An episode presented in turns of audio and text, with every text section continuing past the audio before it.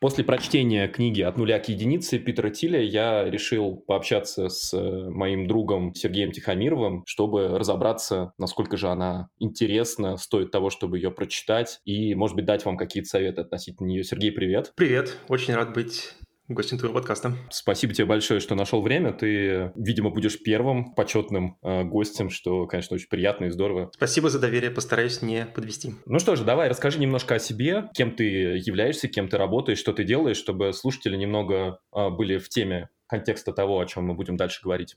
Сейчас я занимаюсь тем, что э, занимаюсь исследованиями в области блокчейна. Я делаю PhD в университете Люксембурга. Занимаюсь приватностью, безопасностью разных блокчейн-технологий, таких как биткоин и эфириум, главным образом. Э, вот, могу немножко подробнее про это рассказать. До этого я работал в компании SmartDeck, собственно, с э, Сергеем и коллегами. Мы тоже занимались информационной безопасностью. Вот, а до этого я закончил МГУ, факультет ВМК. Ты переехал в Люксембург, напомню, сколько лет назад? Почти три года назад. Практически три года. И, собственно, вот три года ты уже профессионально занимаешься блокчейном, а, zero knowledge, э, масштабированием и так далее. Ну да, но zero knowledge все-таки немножко преувеличение, все-таки это такая криптография, которая немного глубоковата для меня. Я скорее занимаюсь такими более практическими вещами в области security and privacy. Безопасность смарт-контрактов я исследовал в течение первого, наверное, года моей здесь работы. Потом я переключился с эфириума скорее на биткоин, занимался там вопросами а, безопасности на сетевом уровне, как там передаются транзакции а, в сети, как можно их прослушивать и что можно узнать из этого. Вот а, недавно была опубликована статья, которую я презентовал на конференции, посвященной этой теме. И сейчас я переключился, еще немного сдвинул свой фокус, сделал, так сказать, пивот в терминах стартапа и занимаюсь технологиями второго уровня, сфокусировался на Lightning Network для биткоина. Это такая сеть дополнительная к биткоину, которая позволяет делать там а, гораздо больше транзакций. И там много интересных других челленджей возникает, как ее правильно и безопасно разработать. Слушай, класс. Но мне кажется, что вообще твоя жизнь, она вся немножко напоминает такой один большой стартап. Ты все время пытаешься что-то предпринимать э, в том, что ты делаешь. Поэтому, мне кажется, подобная книга, она как раз очень хорошо подходит к концепту того, о чем ты рассказываешь.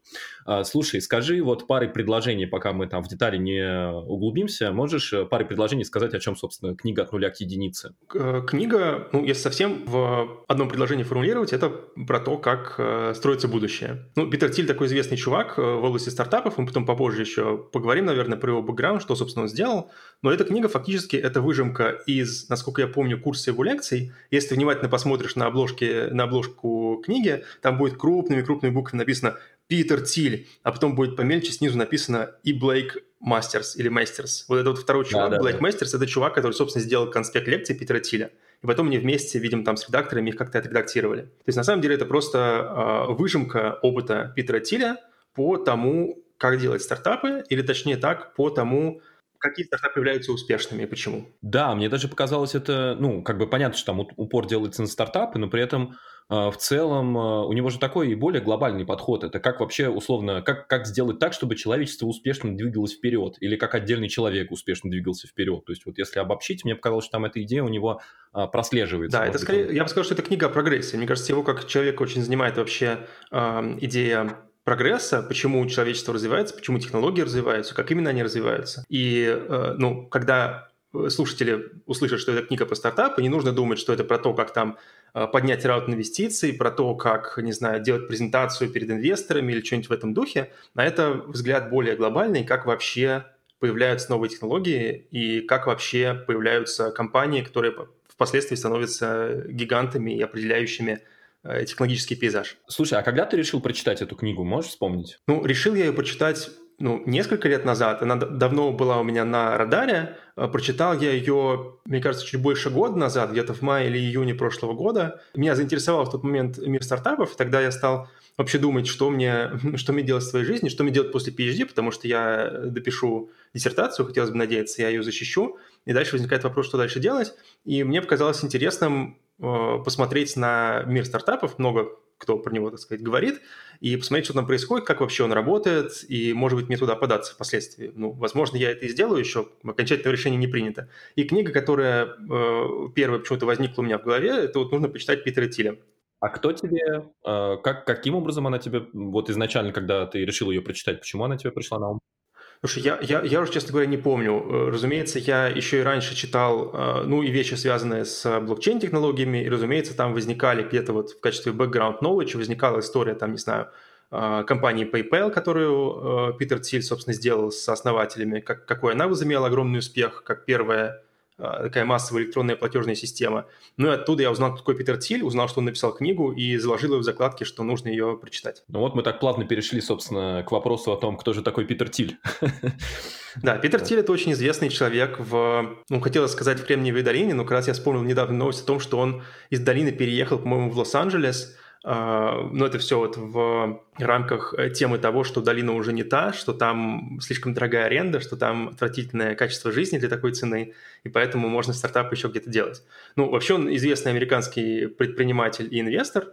Его э, самое, наверное, значительное достижение – это компания PayPal, которую он э, сделал в конце 90-х, и продал, по-моему, в каком-то 2002 что ли году. Вот что-то я да, кажется, кажется, не подготовился, бэкграунда нет перед глазами. Но, в общем, он ее продал, получил много денег, потом стал развивать э, другие направления. Он инвестировал в Facebook на очень, ранней, э, на очень раннем этапе и тоже, очевидно, много денег заработал от этого. Сейчас его главная компания называется Palantir, и она вызывает тоже определенный бугурт, определенную контроверсии, в стартап-кругах, потому что она занимается анализом данных, но как бы это не просто ваша обычная компания по анализу данных, она делает, а, насколько я опять-таки понимаю, она такая довольно секретная, не очень понятно, что, чем конкретно она занимается, но она продает свои технологии всяким чувакам типа военных, разведок, а, каких-то еще таких ребят в погонах или ребят в черных очках и с такими а, наушничками на, на проводочке, что вызывает в очень либерально настроенной э, Калифорнии определенное недовольство. Как же это вот э, наш стартапер может сотрудничать с этими вот чуваками, которые такие, знаешь, мигрантов там выдворяют, которые Трампа поддерживают. И сам Тиль, собственно, он поддерживает Трампа, он, он один из очень немногих представителей э, стартап-индустрии, который открыто выступил в поддержку Трампа, когда вот его избирали. Какие-то у него были на это свои причины. Может быть, он считал, что его политика республиканская, она более выгодна для бизнеса, но его, как мы видим, не убеждает такие либеральное, скажем так, стенание, что как же так, Трамп, он жена-ненавистник, он не любит мигрантов, как же он вот такой плохой. Вот, то есть Питер Тилен такой очень э, контровершил чувак, и за словом в карман не лезет, и не боится сказать то, что... А, да, он даже где-то в середине книги, как раз когда упоминает про свой текущий проект, э, говорит, что мы даже смогли помочь спецслужбам в операциях по подготовке, ну, вернее, по рассекречиванию операций по подготовке бомбы, там, еще чего-то, но подробности я вам, конечно же, не скажу. Да, да. Слушай, собственно, книгу он как раз начинает же, ну, как и, наверное, большинство подобных э, произведений, автор начинает немного с рассказа о том, как он видит историю и свою жизнь, исходя из этой истории. Ну, собственно говоря, он начинает с бума 90-х, с интернет-бума 90-х. А, и как раз мне здесь кажется интересный момент, ну, то есть там целая вот первая глава, она как раз рассказывает про пузырь доткомов, и, наверное, Питер Тиль в этой книге первый человек, кто мне действительно прям детально объяснил про пузырь доткомов, что же там действительно произошло, почему так получилось, и как на это смотрели люди, которые в то время как раз делали бизнес. Это вообще прям прекрасная совершенно история.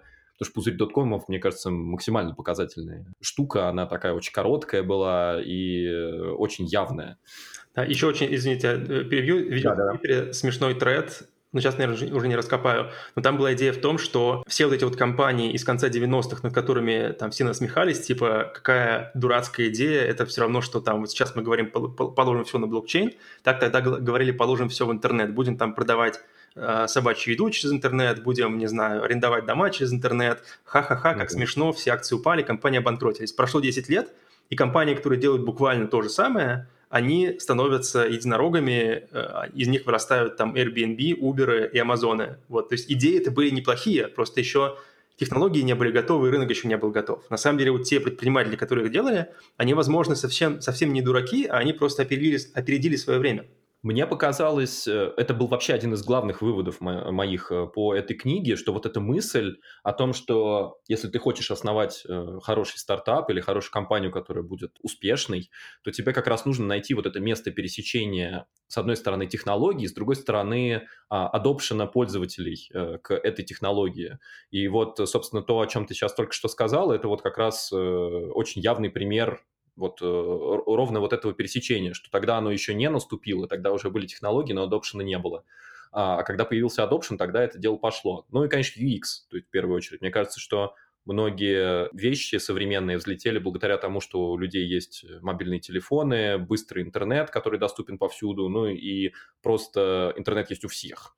Вот, а тогда это был все-таки удел э, гиков определенных, и поэтому, конечно, на массовую аудиторию было сложно рассчитывать. Интересно, что при этом э, дальше как раз э, по книге, после того, как Питер, собственно, рассказывает историю 90-х, он как раз переходит к тому, что рассказывает, собственно, а почему одни компании преуспели, а другие не преуспели. В чем же они были лучше, чем остальные. Здесь вот была забавная мысль про то, что все несчастные компании несчастливы одинаково, а все счастливые счастливы по-разному. То есть ровная противоположность тому, что принято в обычной э, жизни у людей, когда все люди несчастливы, один, э, несчастливы по-разному, а счастливы одинаково. Вот как э, ты здесь смотришь на это высказывание, что ты думаешь насчет э, компаний? Ну, не знаю, мне кажется, это такой немножко софизм, такая фраза, которую можно повернуть, в принципе, в любую сторону. Если уж так совсем откровенно говорить, то любая компания уникальная, любое как бы любое общество людей, которые пытаются что-то сделать, у них все равно получается что-то уникальное.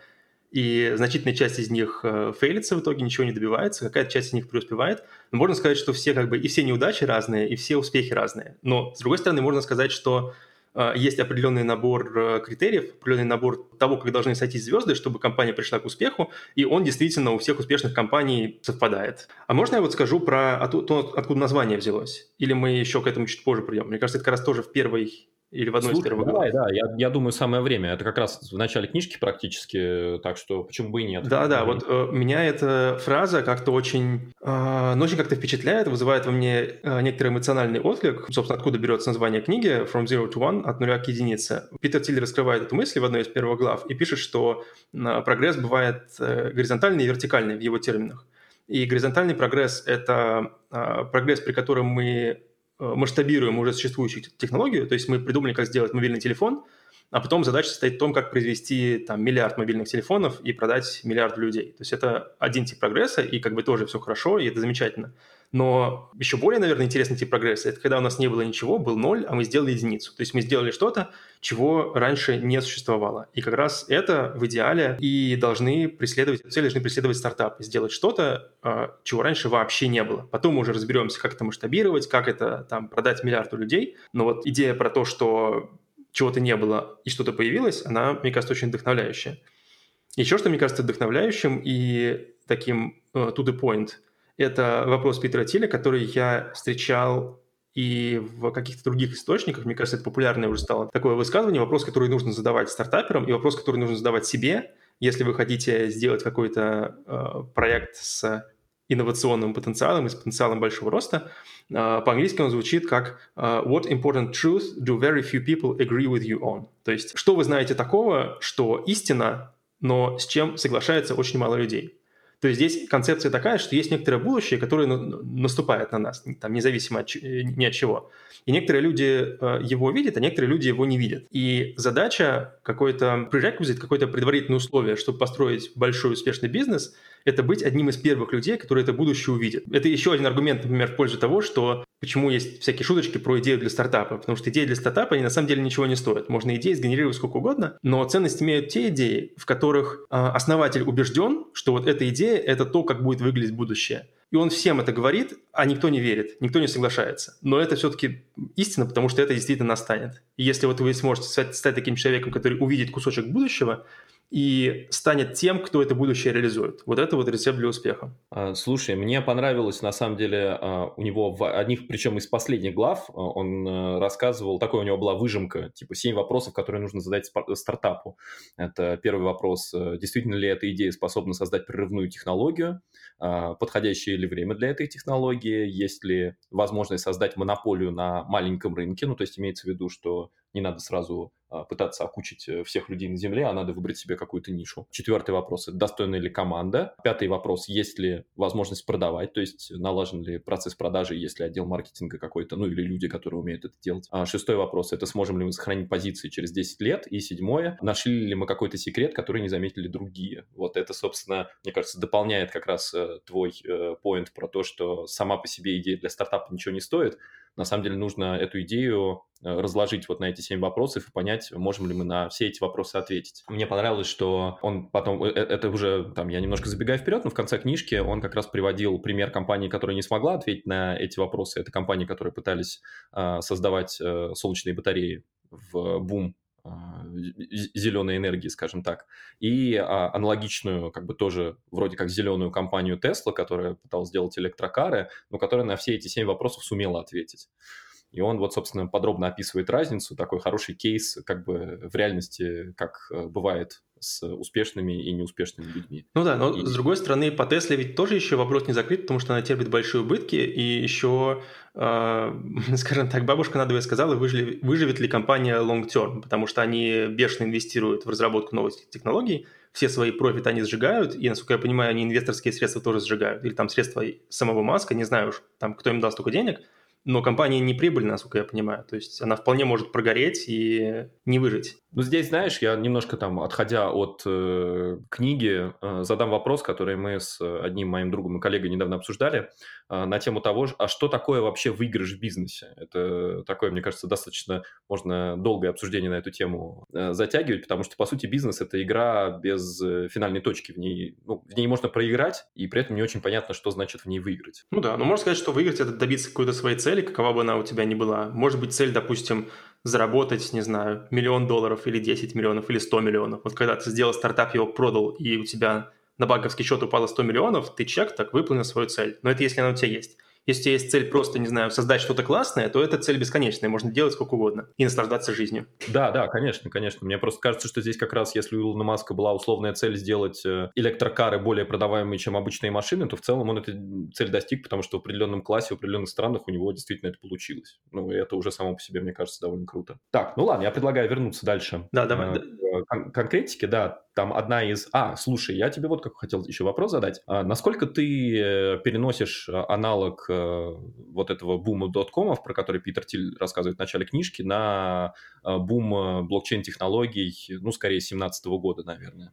Мне кажется, очень хорошо переносится. То есть я не углублялся совсем уж в историю бума доткомов, но мне кажется, очень много общего такой, то, что называется э, peak of inflated expectations, когда очень много предпринимателей бросились класть все подряд на блокчейн, не понимая, собственно, как технология устроена. Точнее, даже так, если про это подумать, на самом деле, а, я бы сказал, что есть две главные причины того, почему а, пузырь блокчейна а, сдулся с 2017 года. Что, во-первых, прибежали люди, которые что-то слышали про блокчейн, но не понимают, на самом деле, как он устроен глубоко на фундаментальном уровне, и не понимают, что он может дать, а что он не может дать. И они это воспринимают воспринимали как некоторую магическую пилюлю, которую можно, любой бизнес туда помещаешь, и он магически начинает работать лучше. Вот это на самом деле не так, а почему-то люди этого не понимали. А второй, э, как мне кажется, вторая причина этого Поражение многих компаний в том, что еще просто не было рынка, еще просто у слишком маленького количества людей. Э, мало того, что есть там, не знаю, биткоины или эфиры в кошельке, но вообще есть какое-то понимание, что такая штука вообще есть, она как-то вот работает, она им зачем-то нужна, нужно ее там, не знаю, купить на бирже, что-нибудь такое. Просто слишком мало людей еще этим вообще как-то владеют.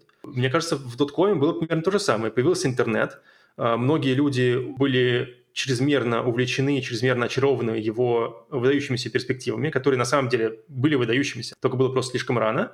И люди, во-первых, не понимали, что интернет может дать бизнесу, а что он не может дать.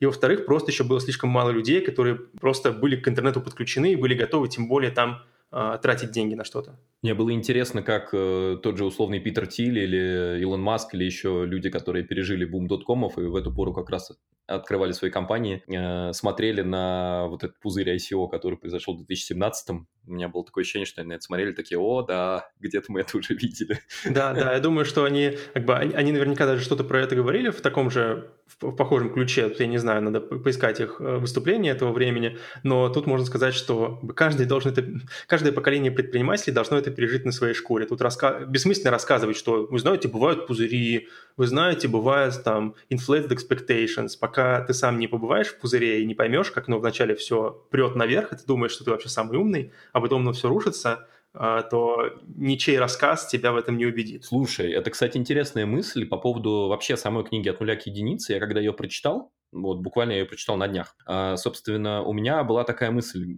ой, как же жалко, что я ее не прочитал два года назад. Вот если бы я ее прочитал два года назад, я бы по-другому подходил к тому, как я работаю, по-другому подходил как, э, к тому, как я делаю некоторые вещи, потому что вот же за меня все изложили, потому что я прочел и подумал, да половину мыслей я уже сейчас знаю, я сам к ним пришел. Вот, а потом меня посетила мысль, что, ну нет, я бы прочитал эту книгу и ничего не понял, потому что я сам на собственной шкуре бы это не пережил бы все, и нормальных выводов я бы из этого не сделал. А здесь мне просто структурировали вот эти мои опытные какие-то знания уже, которые я сам получил. Теперь у меня есть больше желания двигаться вперед. То есть на самом деле э, всегда, всегда важно переживать э, вещи на собственной шкуре, чтобы там кто бы не рассказывал, не писал и не говорил. Смотри, следующая вещь, которая там была и которую я хотел тебя спросить, это где-то в районе третьей главы, по-моему, это описывается. А, довольно важный момент, которому уделяет э, место Питер Тиль, это конкуренция против монополии. А, один из главных вообще посылов книги, а, на мой взгляд, это необходимость создать э, свою монополию, ну, в кавычках монополию. То есть некоторый продукт, который э, уникален в чем-то, который либо дает десятикратное преимущество, либо вообще обладает какими-то уникальными технологиями, которые позволяют тебе сделать что-то, что условно китайцы в ближайшие пять лет не повторят, скажем так. За счет чего ты на какой-то определенной э, нише занимаешь, собственно, долю рынка, и она есть только у тебя и, и только у тебя, и никто не может у тебя ее отобрать, за счет чего ты э, волен устанавливать те цены, которые э, ты хочешь установить, а, а конкуренция, наоборот, э, цены снижает и приводит все к тому, что все а, бултыхаются где-то около нуля и по большому счету ничего не зарабатывают. И он там приводит пример а, с Google против э, какой-нибудь крупной авиакомпании, что вот крупные авиакомпании, огромные обороты, э, огромное количество задействованных людей, понятно, там огромные истории бизнеса и так далее, но они все колеблются плюс-минус Э, на нулевой прибыли, потому что огромная конкуренция, и нужно снижать цены на билеты. И Google, который занял свою нишу, и которому никто ничего не может противопоставить. Вот для меня это был вообще большой вопрос, на самом деле, в этой книжке, потому что монополия все-таки для меня это нечто немножко другое. Это ситуация, когда компания каким-то образом ограничивает э, доступ конкурентов к ну, ресурсам, технологиям или еще чему-то, что у других, в принципе, нет возможности, скажем так, с ними конкурировать. Ну, то есть, вот там, не знаю, для меня чистая монополия – это какие-то нефтяные компании – они добрались до скважин, поставили вокруг них заборы, и все. И ты как бы, даже если ты хочешь сделать э, свою нефтяную компанию, ты просто в принципе не можешь, ну, тебе неоткуда выкопать нефть, скажем так. То есть тебе нужно принципиально что-то новое создавать, там, э, действительно рассчитывать на, ну, какие-то принципиально другие технологии и так далее. А с Гуглом как будто бы история немножко другая. Никто принципиально, Google никого принципиально ни в чем не ограничивает. Если ты хочешь сделать какой-то собственный поисковик, ну, бери и делай, да. У них, конечно, больше истории разработки, конечно, э, у них там большой штат людей, но не знаю, условно тот же Яндекс, ну, ничего ему, в принципе, не мешает с точки зрения конкуренции работать с Гуглом и, в общем, что он и делает на локальных рынках. Вот э, как ты относишься к этой связке конкуренции, вернее, к этому противостоянию конкуренции и монополии, и насколько ты согласен с тем, как Питер Тиль описывает монополию? Ну, э, эта тема, мне кажется, тоже очень, э, очень интересная, заставила меня, на самом деле, тоже задуматься о том, что вообще такое монополия, что такое конкуренция. Ну, скажем так, я бы, ну, с одной стороны, да, я с тобой согласен все-таки, что монополия Гугла – это немножко другое, чем, например, монополия Газпрома, которая ну, поправь меня, если я не прав, по-моему, она вообще зафиксирована чуть ли не в законодательстве российском, что «Газпром» — это официальный газовый монополист. Просто нет никого на газовом рынке, кроме «Газпрома». Да, мне тоже так Вот Google все-таки он э, добился своего почти монопольного положения собственными, собственными усилиями. Но, с другой стороны, вот мысль, которая мне кажется интересной, даже такая цепочка мыслей, скажем так, что э, элемент первой этой цепочки – это, скажем так, я думаю, все мы согласимся, что э, там частная собственность – это хорошо, свободный рынок – это хорошо, что вот э, чему нас учат, не знаю, экономисты, что ресурсы эффективно распределяются, и прогресс идет, когда э, есть частная собственность, есть частные компании, которые конкурируют друг с другом за то, кто э, лучшие услуги предоставят э, потребителям. Естественно, потребители выигрывают, потому что все вот спешат как можно лучше удовлетворить потребности потребителя за меньшую цену. Но э, такой недостаток, про который, мне кажется, не говорят, и который здесь Питер Тиль высвечивает в этой книге, что в ситуации абсолютно идеального рынка, э, в предельной ситуации все прибыли съедаются. То есть marginal revenue равно marginal cost, и все компании оперируют на пределе своих возможностей. Как бы все, кто все, кто тратит больше, чем зарабатывают, они ушли с рынка и умерли, а все, кто а, все, кто пытается прибыль положить в карман, они а, проигрывают эту идеализированную конкуренцию, поскольку их конкуренты предлагают тот же самый продукт дешевле. Соответственно, ни у кого нет никаких ресурсов, собственно, чтобы вкладывать а, в какие-то фундаментальные прорывные а, технологии, чтобы инвестировать не просто в поддержание текущего бизнеса, а инвестирование каких-то технологий, которые еще не гарантированно принесут результат. Поэтому такая ситуация абсолютно идеальной конкуренции – это, как это ни парадоксально получается, это ситуация стагнации, это отсутствие прогресса. Но если у нас появляется ситуация, скажем, как на поисковом рынке с Гуглом, который вот как бы монополист, да, то есть он, с одной стороны, может действительно диктовать свои условия, тем более, что он э, владеет э, YouTube, например, он владеет э, Android, и может ставить какие-то условия разработчикам приложений или там банить неугодных ютуберов, в принципе. То есть это э, его стиль в этом заключается. Но с другой стороны, поскольку он снимает экстра прибыли со всех этих бизнесов, он может инвестировать в какие-то технологии, которые действительно приведут к прорыву, возможно, в будущем. Всякие там self-driving cars, например. А, казалось бы, где поисковик и где self-driving cars. Какие-то прорывные исследования в области искусственного интеллекта, Э, такого вот рода вещи. А, да, это вот первая идея. Вторая идея, которая, мне кажется, интересной, что все-таки монополии в том понятии, в котором они были там в каком-нибудь 19 и 20 веке, они несколько отличаются от монополий, которые присутствуют в информационном веке. То есть я вот не помню, уже эта идея взялась из, из этой книжки или из какого-то другого источника, но у меня голове такое сложилось понимание, что в старом, условно говоря, в индустриальном мире вот у нас есть там, не знаю, э, железная дорога, есть на железной дороге какой-нибудь монополист. И поскольку железная дорога – это такая технология, которая э, нужна всем всегда в обозримом будущем, и у нее не очень понятно, какие могут быть конкуренты. Ну, может быть, ну, то есть понятно, что есть конкуренты другие типы транспорта, там автомобильные дороги, речные перевозки и так далее. Но все-таки там для большого количества use cases железная дорога – это, в общем-то, единственный э, разумный способ перевозить грузы. Например, грузы очень большого там, объема, очень большого веса.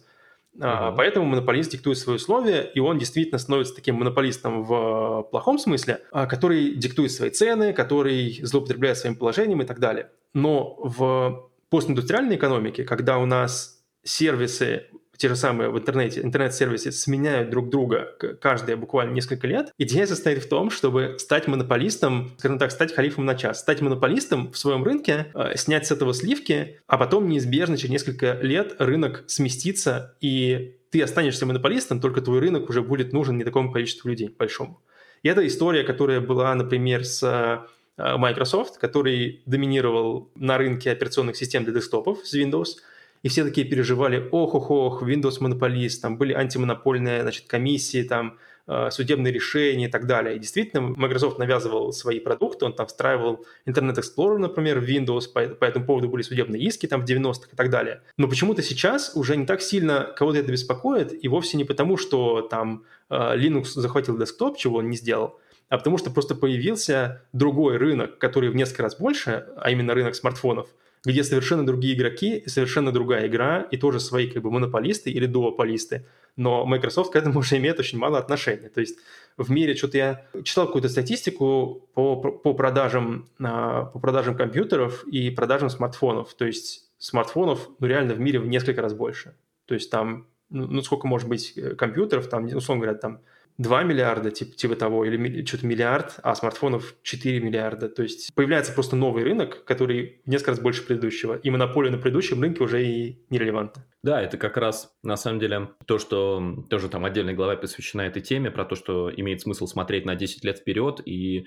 если ты хочешь захватить чем-то рынок, то нет смысла думать о том, что происходит здесь сейчас, тебе нужно постараться посмотреть на ситуацию, которая будет через э, несколько лет, и как вообще мир преобразится, и а, понять, куда, куда же двинется рынок, как он отойдет от а, того, что принято сейчас, к тому, что будет принято в будущем. А следующая глава постепенно, там, Питер Тиль переходит к построению команды, к построению того, как на его взгляд, нужно делать, собственно, компанию, он начинает э, с вопроса, люди, которые делали что-то успешное, это удача или закономерность? А, этот вопрос такой, который, конечно, я не знаю, мне кажется, он будоражит умы многих. Ты как-нибудь себе задавал такой вопрос? То, что ты делаешь, это удача или, или это просто привело к тебе такое собственное старание? Мне кажется, это неизбежная комбинация того и другого. Вот, да, да, да. Две, две части, без которых не, ну, они обе являются необходимыми. Мне кажется, здесь есть довольно прикольная штука, про которую многие говорят. А, это цепная реакция в бизнесе, так называемая, что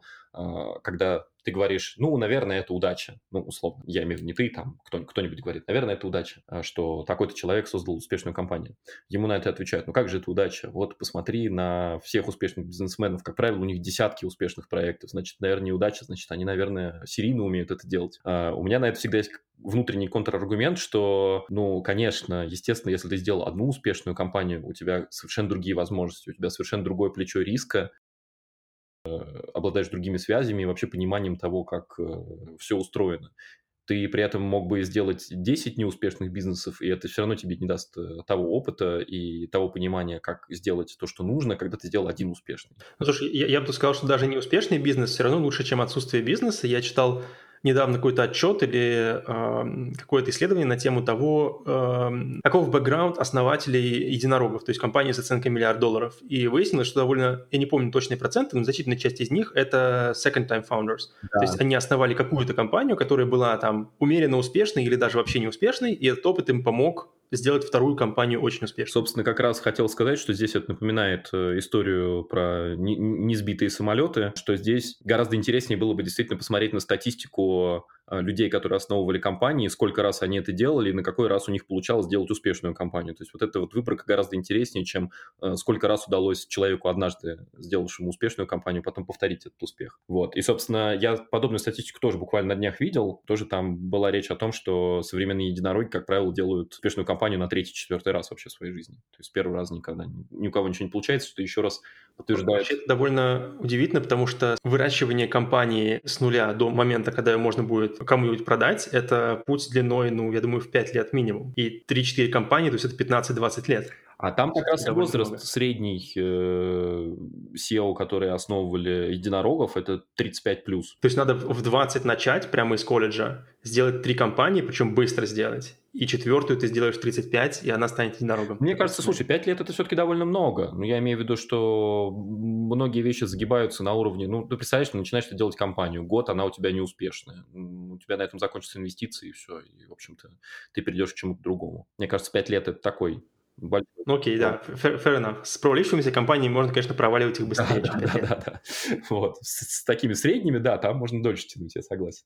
Следующая э, была довольно, да, дальше вот, собственно, классик, классика американских э, бизнесменов-писателей, это немножечко налить воды, мне кажется. И дальше есть глава про неопределенный оптимизм, что вот э, в 60-е годы, как все было хорошо, грандиозно, люди пытались... Ой, слушай, а мне, наоборот, понравилась эта глава. Да? Ну, скажи, я потом дополню. Да, да, да. Не, я не говорю, что она мне не понравилась, она скорее такая, ну, от Э, конкретных советов и опыта человек переходит к такому, не знаю, пространственному такому рассказу о его собственном взгляде на историю, что вообще происходило, что тогда люди вот, собственно, думали о том, что они будут ездить, э, там, не знаю, через континенты, Э, летать на сверхзвуковых самолетах, э, на Луну. Э, собственно, Питер Тиль описывает проект опреснения воды в Сан-Франциско, как планировалось это сделать, когда же построили макет в Сан-Франциско, и только на макете выяснилось, что ничего это не получится, а конструктор при этом получил субсидии, и конструктор был каким-то простым учителем, даже не инженером. И дальше он говорит, что вот если в современном мире кто-то предложит подобные идеи, никто их всерьез не воспримет, а если э, человек э, серьезный, который предложит такие грандиозные идеи, скорее всего, его поднимут на смех. Мне здесь немножко это удивило, потому что, конечно же, я сразу вспомнил Илона Маска со всеми его проектами, и вроде, когда Питер Тиль писал эту книгу, вернее, даже не вроде, а точно совершенно, уже он знал про SpaceX. А сейчас, собственно, у Илона Маска есть Neuralink, вот этот самый проект. Ну, тут, тут я хочу добавить, что вообще-то Илон Маск – это его сотрудник по PayPal, это все член PayPal Mafia. Да, конечно, конечно. И то есть, мне кажется, Илон Маск вполне себе показатель вот этого мышления, что можно придумывать абсолютно эксцентричные идеи, тоннели прокапывать вот эти для автомобилей под городами с э, сверхзвуковыми платформами и прочими вещами. И, в принципе, никто насмех Илона Маска не поднимает, потому что у него все это получается. Хотя изначально все, конечно, относятся к этому. Слушай, идея с тоннелями, мне кажется, ну, как бы я тут за, за всех не скажу, но мне лично она кажется довольно-таки ridiculous, и мне кажется, что консультация с нормальным каким-то специалистом по общественному транспорту, особенно из Западной Европы, она бы выявила всю, ну, не то, что несостоятельность этой идеи, а просто человек пытается изобрести изобрести велосипед или изобрести трамвай или изобрести метро. Я просто к тому, что как раз он действует так, как действовали, по сути, люди в 60-е. То есть он предлагает какие-то огромные совершенно проекты, которые просто где-то у него в воображении. И дальше он пытается их э, сделать. И в целом э, ну, над ним не то чтобы посмеиваются, а более того, дают ему еще и деньги. У него вполне себе это получается. Я здесь немного с Питером, наверное, не согласен. Но ты хотел, да, как-то прокомментировать. Да, я, я хотел просто... Э, вот у меня сейчас нет перед глазами этой таблички, но мне показалась очень, очень интересная идея про это вот матрица 2 на 2, оптимизм, пессимизм и определенный, неопределенный, да? Угу.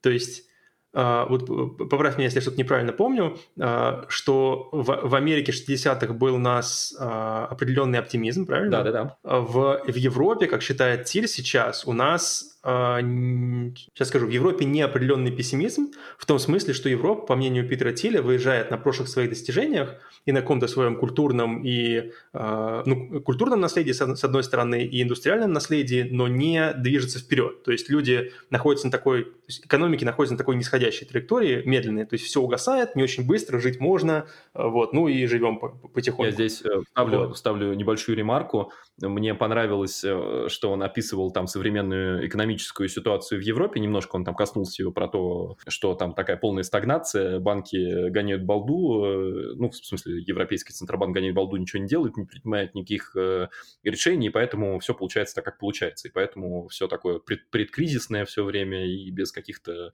интересных решений. Мне это позабавило в свете того, что я сейчас в параллель читаю книжку Рэя Далио «Принципы», который, собственно, сам экономист, и он как раз ситуацию с финансовыми кризисами, как он помогал разрешать ее в Европе, и описывает э, различных, э, собственно, деятелей, э, которые помогали в решении подобных кризисов, и описывает их совершенно другими словами, как блестящих, выдающихся экспертов, которых просто никто не видит, как они работают, на самом деле, что на самом деле там все очень сложно, непросто, и люди предпринимают интересные решения и, и так далее. То есть, на самом деле, здесь меня позабавило, что человек, который смотрит на эту ситуацию изнутри, немножко знает ее, видимо, глубже, смотрит на нее достаточно сильно по-другому, нежели Питер Тиль, который скорее ну, на основе просто такого более обывательского. Ну, слушай, здесь, э, мне кажется, про любую ситуацию, любую ситуацию можно рассмотреть с двух точек зрения. Могло бы быть и лучше, и могло бы быть и хуже. То есть, не знаю, э, вот э, могли бы там, не знаю, всех посадить и расстрелять. Ну, ну, могли бы, наверное, могли бы. Но могли бы, не знаю, сделать мега, там, не знаю, какую-нибудь демократию, развивающуюся экономику, бурную, там, стартапы и всем дать по миллиону. Ну, возможно, тоже могли бы. Но всегда происходит что-то посередине, и ты можешь посмотреть, что могло бы быть и лучше, а могло бы быть и хуже. Факт. Но мне интересно еще показалось, что в этой табличке отмечен Китай как страна с определенным пессимизмом. То есть, по мнению Питера Тиля, опять-таки, тут я не, как бы не, не обладаю экспертизой, чтобы это подтвердить, подтвердить или опровергнуть, но по, по мнению Питера Тиля, в Китае настроение такое, что после периода очень быстрого, очень бурного роста у людей есть ощущение, что это все скоро закончится, и не то, что э, какая-то неопределенность, какой-то туман в будущем, а определенно в будущем будет хуже, чем сейчас. И поэтому люди э, предпринимают попытки Эм, капиталы накопить, а когда капиталы накоплены, вывести их за э, границу, чему Китайская Народная Республика и ее правительство препятствует в форме контроля за движением капитала. И это интересным образом связывает нашу основную тему обсуждения с э, блокчейн-тематикой, да, да. потому что, по крайней мере, на ранних, э, на более ранних этапах развития биткоина Китай играл очень важную роль, ну и до сих пор играет довольно важную роль, в том числе и потому, что китайцы биткоины скупали и скупают как средство обхода контроля за капиталом средства вывода своих денег за рубеж. Или в какое-то, по крайней мере, место, которое не, не, не так легко доступно китайским властям. Да, согласен. Слышал тоже про это, про то, что в том числе используют как средство валютного перевода, потому что если китаец работает где-нибудь, ну, условно, в России или, я не знаю, еще где-нибудь, то для него биткоин – это самый простой способ перевести деньги на родину. Ну или, ну, или даже наоборот, если ты э, китайский, э, тот же самый стартапер или китайский бизнесмен, ты сколотил состояние, возможно, каким-то не совсем э, честным способом, какой-нибудь там было задействовано взяточничество или кумовство, или какие-нибудь серые контракты ты кому-нибудь раздавал, вот у тебя есть там гора юаней, и ты боишься, что за тобой придут, и ты хочешь как-нибудь свалить по-тихому. Uh-huh. Тебе эти юани нужно с собой увезти, а тебе не дают, банк тебе не даст сделать перевод. И вот ты их покупаешь на них биткоины, уезжаешь с биткоинами в какую-нибудь Америку или Европу, а там их выводишь. После главы про различного рода оптимизм и пессимизм, э, Питер возвращается к обсуждению того, как строить стартап, что нужно идти туда, где есть деньги, что должен быть э, секрет какой-то, о котором ты знаешь и не знает э, никто в этом мире, и говорит, что будьте здесь оптимистичны, не считайте, что э, все люди уже все придумали. Вот с этой мыслью я, конечно, прям сам очень часто борюсь, я прям понимаю, что как только ты придумал какую-то идею, очень часто такой думаешь, ну, в мире же 7 миллиардов людей, наверняка кто-нибудь уже об этом подумал, наверняка кто-нибудь решил, что так уже можно сделать. Вот. Слушай, а мне кажется, здесь нужно смотреть, опять-таки, нужно с двух противоположных сторон подходить. Что если, если приходит какая-то идея, как мне кажется, нужно, с одной стороны, конечно, не считать, что ты уникальный, такой умный и первый, кто вообще это осознал, и поискать, что делают возможные конкуренты. Но, с другой стороны, не отказывать себе в возможности того, что ты эту идею сможешь как-то продумать лучше, реализовать лучше и так далее. И здесь пример, который тоже упоминался в моей твиттер-ленте какое-то время назад, это компания Zoom, которая делает видеоконференции, которая недавно подняла IPO, очень успешные, там, опять-таки, я не помню цифры, но, в общем, компания они, считается... Они, кажется, стали единорогами, если я не ошибаюсь. Ну, в связи... Я думаю, стали. Я думаю, стали, да. Связь они и, одни из самых крупных вообще, Zoom, которые привлекают самые крупные инвестиции. Я про них слышу уже постоянно вообще. Да, да. И они выходили на рынок видеоконференций, когда, казалось бы, во-первых, там есть как бы Skype, такой долгоиграющий игрок, который, собственно, придумал всю эту, всю эту штуку на массовый рынок, его вывел уже сколько лет назад, уже там лет 15 назад, если не, ну не 20, наверное, 15. Вот. Плюс есть Google со своими многочисленными видеоконференциями, который уже интегрирован в календарь, интегрирован в почту, со своими бескрайними ресурсами и так далее. Есть там всякие мессенджеры с видеозвонками, то есть огромное поле, казалось бы, ну что можно еще придумать нового? Оказалось, что люди придумали штуку, которая, блин, просто работает. Работает хорошо, надежно и с большим количеством функционала на всех устройствах и так далее. И вот этого было достаточно, чтобы всех этих, э, э, всех этих э, динозавров пораспугать, подразогнать и занять большую долю. Ну, собственно, и Telegram очень похожая история. То есть, по сути, как Telegram – это история о том, как мы обратно вернулись к ICQ, по большому счету. Да, миллениалы придумали смс. Да, да, да, да, обалдеть. Да, и, собственно, на самом деле, вот э, твое рассуждение, оно меня э, подвело к той мысли, которую я подчеркнул, собственно, из книжки, о которой Питер э, говорит, которой я сам, на самом деле, к этой мысли тоже приходил уже не так давно, э, о том, что если ты хочешь вообще в чем-то быть успешным, вот это не совет, кажется, он вообще даже не про стартап, а вообще по жизни, что сконцентрируйся на какой-то области, что современная а, образование и современная вообще модель поведения в обществе, оно, она тебе говорит, что ты должен быть гармонично развит. Это вот Питер, собственно, про это пишет. Что тебя а, учат стандартным образом, что тебе говорят, что ты должен знать э, обо всем широко и так далее. И получается такой стандартный выпускник колледжа, который а, знает одновременно все и одновременно ничего. А он предлагает как раз идти по модели, что наоборот сконцентрируйтесь на чем-то, выберите себе какую-то нишу, в которой вы хотите стать, ну, условно экспертом или профессионалом, или просто на которой вы хотите сконцентрироваться. И мне кажется, что как раз он причем этот вывод не делает, но вот я как-то сам его уже сделал, что а, это как раз очень хорошо бьется вот с этой темой про то, что именно в этом случае ты э, можешь как раз стать тем, кто придумает что-то уникальное, просто по той простой причине, что ты будешь разбираться в этом лучше, чем другие. И это как раз э, то, о чем ты говорил, что, может быть, да, ты не самый умный а, среди всех людей на планете, но просто за счет того, что ты в этой области вертишься давно, ты можешь в ней разглядеть просто то, что не видел э, никто другой, просто потому что он в эту область так глубоко не залезал. Слушай, а у меня друг другой взгляд на, это, на этот вопрос. Мне кажется, что вот чем... Я сейчас понял, чем хороша эта, эта книжка, что Питер Тиль, он, э, ну, как было сказано ранее, за словом в карман не полезет, и у него такие очень поляризующие, я бы сказал, точки зрения, он их высказывает без всяких компромиссов, что надо делать так, а не так. Угу. И когда ты начинаешь эту мысль как бы э, обдумывать и осмысливать, ты понимаешь, что на самом деле есть и противоположная точка зрения, и, возможно, в ней тоже что-то есть. И такая вот э, поляризующее качество этого, этого текста, этой книги, оно вынуждает смотреть на вещи с другой стороны тоже.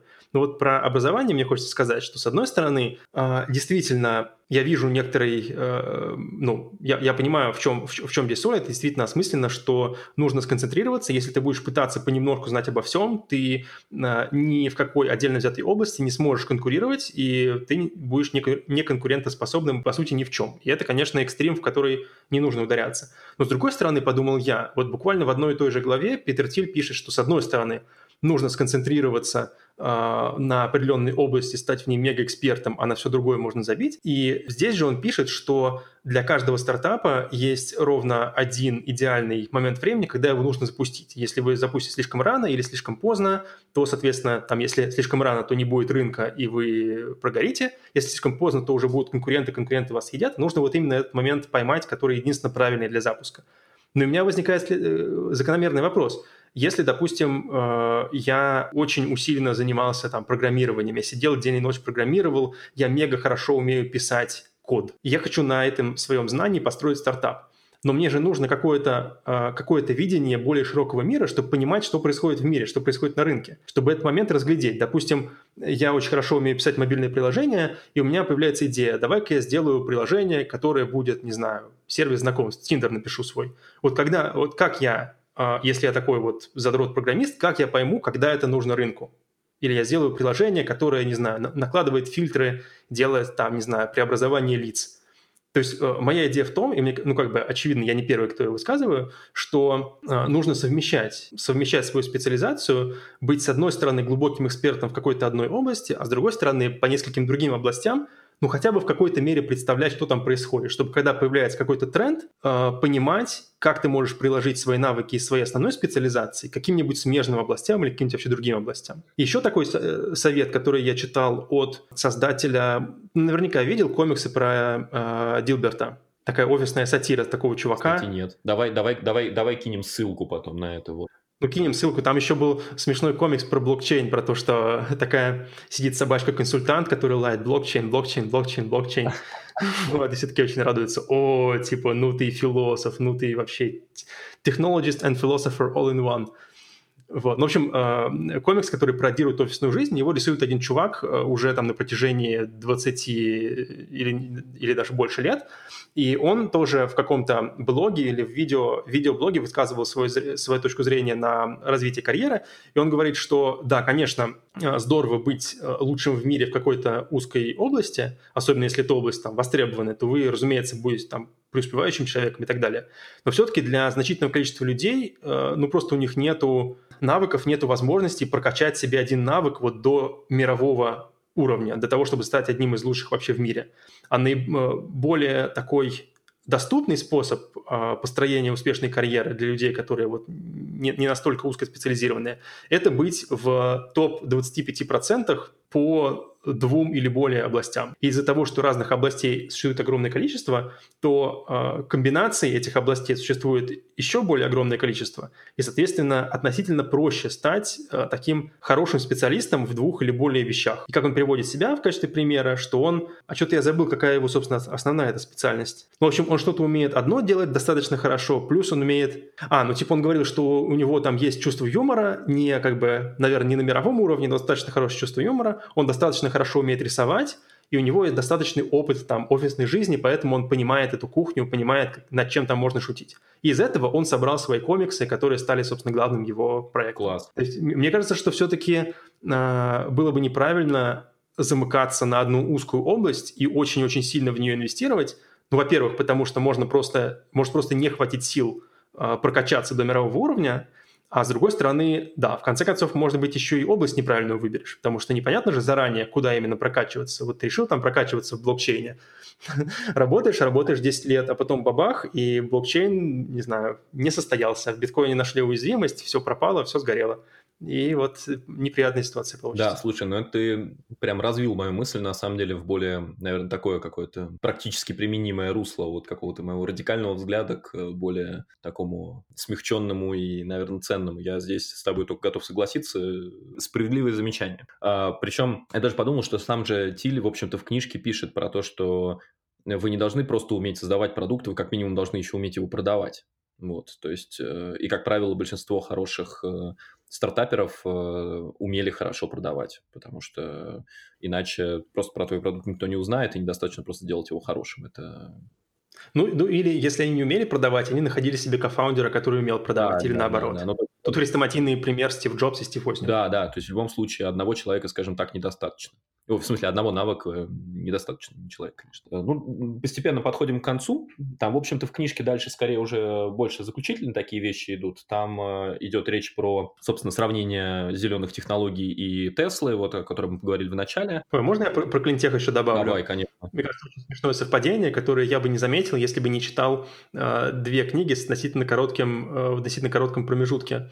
Я в конце прошлого года был на зимней школе в Израиле, посвященной э, блокчейну и прочим таким технологиям, и решил под это дело, чтобы вжиться в атмосферу, прочитать довольно известную книжку про израильскую стартап-сцену, которая называется The Startup Nation, которую написали два израильских чувака про то, как в Израиле, э, про становление в Израиле индустрии высоких технологий. Не обязательно даже стартапов, а начиная с 80-х годов, как так получилось, что в маленькой стране, окруженной со всех сторон э, соседями, с которыми она постоянно находится в конфликте.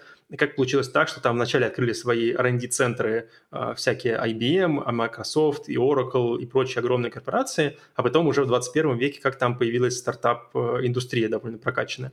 Вот. И там в качестве примера израильского стартапа приводится компания, э, которая придумала новую супертехнологию для электромобилей, что вместо того, чтобы заряжать батарейки, мы будем, мы построим сеть заправок, где просто старую батарейку из машины будем вынимать, новую батарейку будем в машину вставлять заряженную, и машина дальше поедет за минуту, это будет даже быстрее, чем бензином ее заправлять.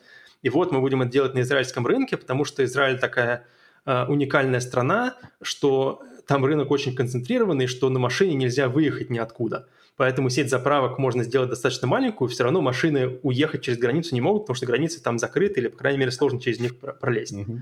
Я в какой-то момент понял, что речь идет об одной и той же компании в этой книжке и в книжке Питера да, Тиля. Да. Только в израильской книжке она приводится как пример стартапа, который, о, смотрите, какие у нас в Израиле классные технологии. И книжка была написана в 2010, по-моему, году. А, вот. А в Питера Тиля та же самая компания, которая называется Better Place, приводится как пример компании, которая, наоборот, э, сожгла деньги инвесторов и ничего в итоге не добилась. Ну и спойлер, действительно, она сожгла деньги инвесторов и, ну, и прогорела. Ну да, но здесь, опять же, возвращаясь к нашему вопросу, который мы подняли там в самом начале, еще большой вопрос, что в итоге станет с Теслой и не получится ли того же самого, но просто размазанного на э, несколько лет больше. Да, если бы кто-то на это знал ответ, было бы неинтересно. Это же фишка в том, что действительно, правда, никто не знает, как на самом деле будет и что на самом деле будет востребовано. Да, конечно.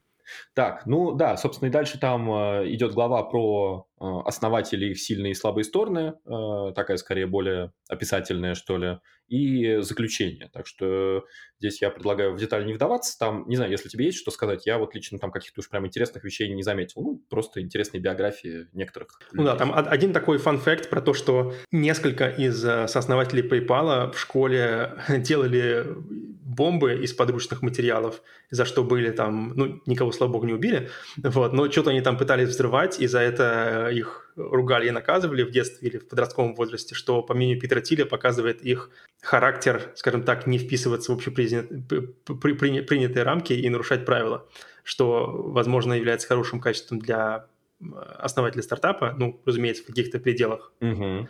yeah. относительно разумных.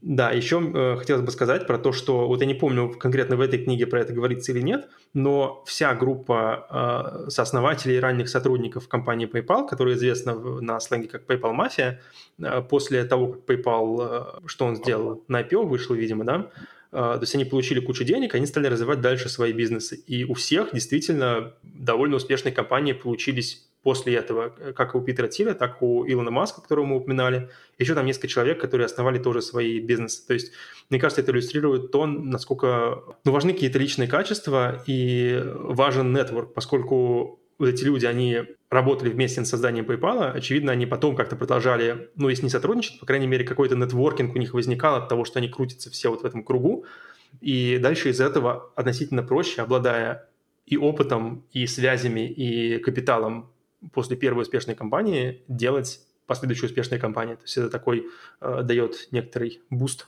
последующим э, проектам. Мне кажется, там Питер Тиль даже где-то про это говорил, что э, они продолжают общаться, и за счет этого это им помогает как раз двигаться вперед. Он, как раз упоминал эту тему. Там забавно, что он э, в том числе упоминал Ричарда Брэнсона как пример одного из самых эксцентричных э, бизнесменов в мире. Э, я, на самом деле, тоже советую прочитать книгу Брэнсона «Теряя невинность». про которую я, может быть, как-нибудь э, расскажу тоже в подкасте. Мне она очень понравилась, она такая э, менее про выводы э, и вообще, что, что же делать, скорее просто его личная биография, она очень оптимистичная и воодушевляющая, просто как человек, обладающий просто большим желанием делать большие вещи, просто брал и делал несмотря на то, что он был такой странноватый, э, чудаковатый и так далее. Слушай, ну давай перейдем к выводам. Э, что ты можешь сказать, какие для тебя главные итоги были этой книги, и как они на тебя повлияли? Ну, э, именно после прочтения этой книги я заинтересовался еще больше миром стартапов, стал активно про это читать и продолжаю. Не то чтобы я, сказать, пока ни в какой стартап я не ввязался, но это определенно на моем горизонте как возможное какое-то направление моей карьеры.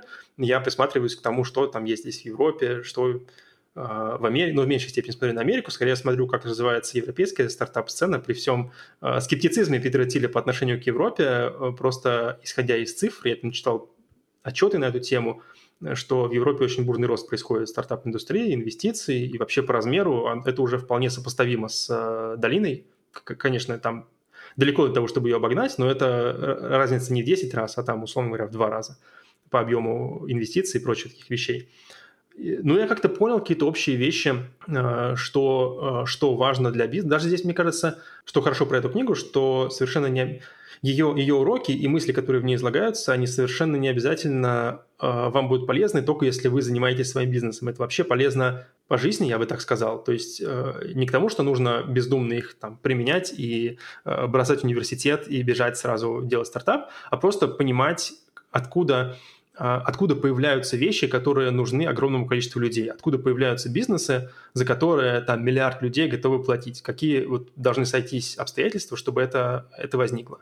И у меня сложилось такое понимание, что, э, ну, что действительно сложное дело, и что по отдельности недостаточно ни высоких компетенций основателей и сотрудников, ни там их нахождения в, в нужном, не знаю, в нужном кругу, в нужном городе, в нужной там стране, ни нужного времени, а, а должно сойтись все это вместе. То есть нужно быть и очень умным, и очень трудолюбивым, и быть знакомым с правильными людьми, и находиться в правильном месте. И если вот все это вместе сойдется, тогда есть шанс на огромный успех. Ну и, соответственно, дальше э, в силах каждого, в власти каждого увеличивать вероятность того, что жизнь тебя приведет к комбинации этих, этих вещей. То есть как-то сознательно принимать усилия в направлении того, чтобы там, развивать свои навыки, которые имеют шансы стать вот этими востребованными навыками, развивать свой нетворк, там, знакомиться с людьми, э, про которых ты понимаешь, что они с большой вероятностью впоследствии не знаю, или сделают что-то крутое, или можно будет с ними сделать что-то крутое и так далее. То есть если так вот выстраивать свой карьерный путь постепенно, то рано или поздно сойдутся так звезды, что ты поймешь, что вот, вот это действительно такая, такое сечение обстоятельств, из которого может вырасти что-то крутое. Тогда уже нужно будет это, это брать и хватать, но к тому моменту уже должен быть накоплен какой-то багаж знаний, опыта и навыков, который позволит эту возможность реализовать возможности могут прийти, в принципе, ко всем, но чтобы из нее сделать то, что можно из нее сделать, нужно к этому готовиться заранее. Да, слушай, ну здесь мне только остается с тобой согласиться. Я, в общем-то, в дополнение к этому, наверное, для себя сделал выводы, что просто нужно правильно делать выбор, скажем так. То есть никогда не бояться его делать и думать э, немножечко вперед всегда. То есть э, Питер Тиль здесь многократно говорит о том, что когда вы делаете стартап, а на самом деле, как мы с тобой уже не раз за сегодня это обсудили, что эта книга скорее не только про стартап, а в том числе вообще про всю свою жизнь, всегда думайте на э, несколько лет вперед и подумайте действительно, что вам это даст в перспективе, э, почему это кому-то интересно, почему это кому-то нужно, э, где ваша ниша, и не надо пытаться ухватиться за серединку, которая нужна одновременно всем, и с другой стороны не дает э, каких-то больших э, денег, скажем так. Мне кажется, это относится и к выбору университета, и к выбору просто работы, и к... Да, я не знаю, на все это можно разложить на самом деле. Поэтому в этом смысле да, это... это классная штука. Да, то, что сказал, еще мне напомнило понятие из, из другой книжки тоже мы можем закинуть удочку на, на будущее, может быть, выпуски. Э, Насим Талеб, не помню где, то ли в «Черном лебеде», а может быть, в какой-то из другой его книг, рассказывал про такое понятие, как гантели Талеба. Да. И там, да, и там была, собственно, идея в том, что инвестиции можно разложить по осям риск-доходность, и имеет смысл выбирать либо, ну точнее не либо, а выбирать и то, и другое. Что-то, часть вкладывать в низкий риск и низкую доходность для надежности, часть вкладывать в высокий риск и высокую доходность для возможного очень, э, до, возможно, очень большой прибыли. А серединка, она, по сути, оказывается, никому не нужна. И это применимо, разумеется, не только к инвестициям в финансовом смысле, но и к инвестициям своего времени, усилий и так далее. То есть хочется иметь какую-то подушку безопасности, просто какой-то надежный, не знаю, источник дохода, какой-то базовый уровень э, благосостояния. Хочется часть вкладывать в то, что имеет перспективы очень высоко взлететь, а середина, ну вот как-то не особо кому-то и нужна. Да. Так, ну и напоследок хочу тебе задать вопрос, который задает Питер Тиль. Какую ты знаешь истину, с которой большинство не согласны? Ответил ли ты себе на этот вопрос? Нет, ты знаешь, я на этот вопрос себе не ответил. А, ну, то есть... Э, я пытаюсь, на самом деле, как-то нащупать ответ на этот вопрос, разумеется, в применении к блокчейн-технологиям, которыми я занимаюсь, но ответа у меня нет, на самом деле. То есть я, как мне кажется, более-менее представляю эти технологии, как они устроены, в какое направление они развиваются, но у меня нет пока понимания, хотелось бы его получить, а, для кого и в каких use cases это будет применимо, где тут рынок, собственно, на, на, на который мы рассчитываем, для, для кого мы это все делаем. Да, это конечно. И мне кажется, это вопрос, который мучает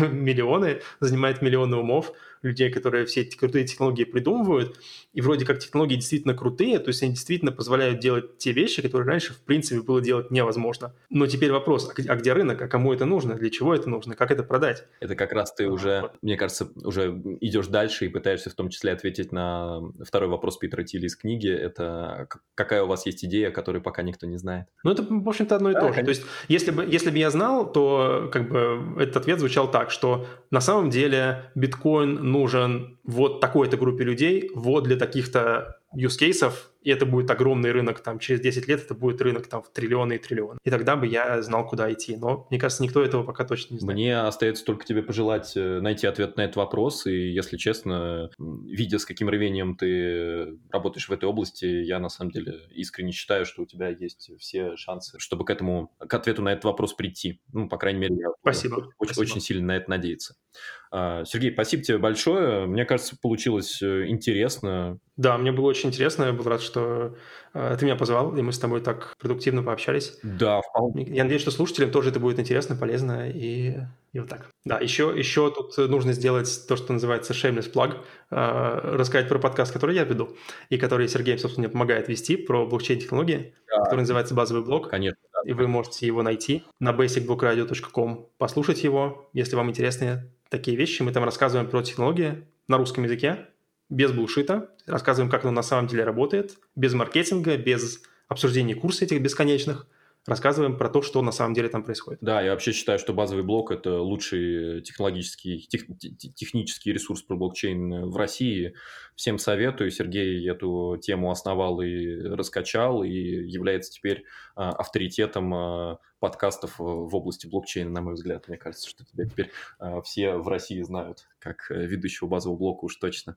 Да, ссылочку на базовый блок обязательно оставим, но да, Спасибо. Подкаст мы делаем все вместе, так что тут я, конечно, обеими руками желаю ему процветания. в том числе сам. Да, взаимно, взаимно. А, Сергей, есть ли тебе что-то еще сказать? Ну как, спасибо большое. Я рад, что, что ты меня позвал, и я рад, что ты замутил эту тему. Вообще, я как большой поклонник подкастов, который огромное количество их слушает и, собственно, один записывает, мне всегда приятно, когда появляются новые классные проекты в этой области. Мне кажется, что эта область очень перспективная. И опять-таки по, по данным одного маркетингового исследования, оба, э, вообще рынок подкастов очень бурно растет, особенно в Америке. То есть это, в принципе, как бизнес-направление очень перспективно, но и вообще как способ э, потребления контента, мне лично это очень близко. Мне кажется, что многие люди еще не распробовали вот этот э, experience э, слушания spoken word в какой бы то ни было форме аудиокниги, подкаста и так далее. Так что надеюсь, что этот проект кого-то приведет вообще в эту область, и люди, придя через, через этот подкаст, подпишутся еще на что-нибудь и вообще откроют для себя этот прекрасный мир слушабельного контента. Всем удачи, всем желаю найти, найти свою нишу, найти свой проект, сделать что-нибудь крутое и всего самого наилучшего. Что же, дебютный выпуск э, на этом предлагаю подвести к концу. Э, всем спасибо, что слушали. До следующих выпусков. Э, надеюсь на новых интересных гостей, новые интересные книги и новые интересные мысли. Всем пока!